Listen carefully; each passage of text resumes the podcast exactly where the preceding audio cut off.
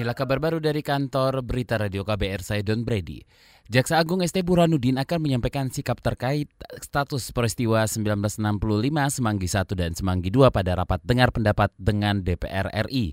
Burhanuddin menegaskan peristiwa itu dianggap bukan pelanggaran HAM berat berdasarkan hasil rapat paripurna DPR RI, bukan hasil penyidikan Kejaksaan Agung. Rapat itu akan dilaksanakan bersama dengan Komisi Hukum dan Komnas HAM. Kemudian HAM berat HAM nanti itu kan yang di disampaikan adalah keputusan DPR. Jadi kita tunggu aja tanggal 23. Kami akan uh, eh, RDP dengan DPR itu di Komnas HAM, kemudian Kejaksaan Agung, kita akan bicarakan masalah itu. Jadi saya tidak buka dulu karena nanti bahan-bahan yang akan kita bicarakan di sana.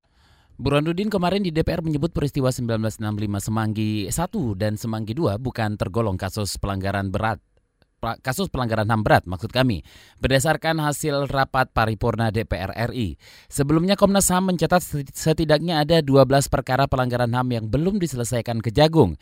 Kasus-kasus itu antara lain peristiwa 1965, peristiwa penembakan misterius, peristiwa Trisakti Semanggi 1 dan Semanggi 2, penculikan dan penghilangan orang secara paksa, peristiwa Paniai 2014. Jaksa Agung semestinya menghormati proses penyelidikan Komnas HAM soal kasus pelanggaran HAM berat masa lalu. Wakil Direktur Imparsial Gufron Mabruri mengatakan, Jaksa Agung semestinya menindaklanjuti hasil temuan Komnas HAM. Hasil penyelidikan sudah ada, gitu ya, dan bagaimana se apa seharusnya Jaksa Agung menindaklanjuti hasil penyelidikan Komnas HAM terkait dengan kasus-kasus pelanggaran HAM berat itu gitu.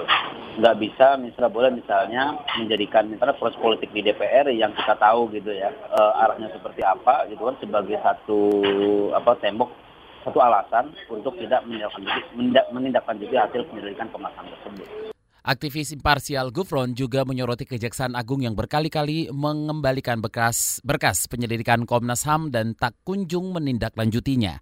Ia meminta Presiden Jokowi kali ini lebih tegas untuk menesak Jaksa Agung menindaklanjuti penyelidikan Komnas HAM dan menuntaskan seluruh kasus pelanggaran HAM masa lalu.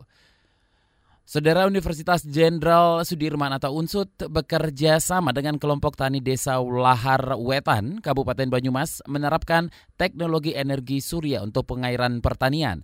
Tenaga ahli program pendampingan desa binaan Fakultas Pertanian UNSUD, Arif Sudarmaji mengatakan teknologi itu digunakan untuk menaikkan air dari sungai Serayu. Pengujian menunjukkan teknologi surya mampu mengangkat air dan sungai sejauh 32 meter dengan ketinggian 4 meter. Desa Ulahar rawan kekeringan pada saat musim kemarau. Ada potensi air yang besar yaitu Sungai Serayu, namun petani kesulitan untuk menggunakan apa? menggunakan airnya. Menggunakan air. Nah, karena itu kami dari tim Unsur khususnya Fakultas Pertanian e, memberikan alternatif dengan menggunakan energi surya untuk menggerakkan pompa air yang dapat menaikkan air dari Sungai Serayu.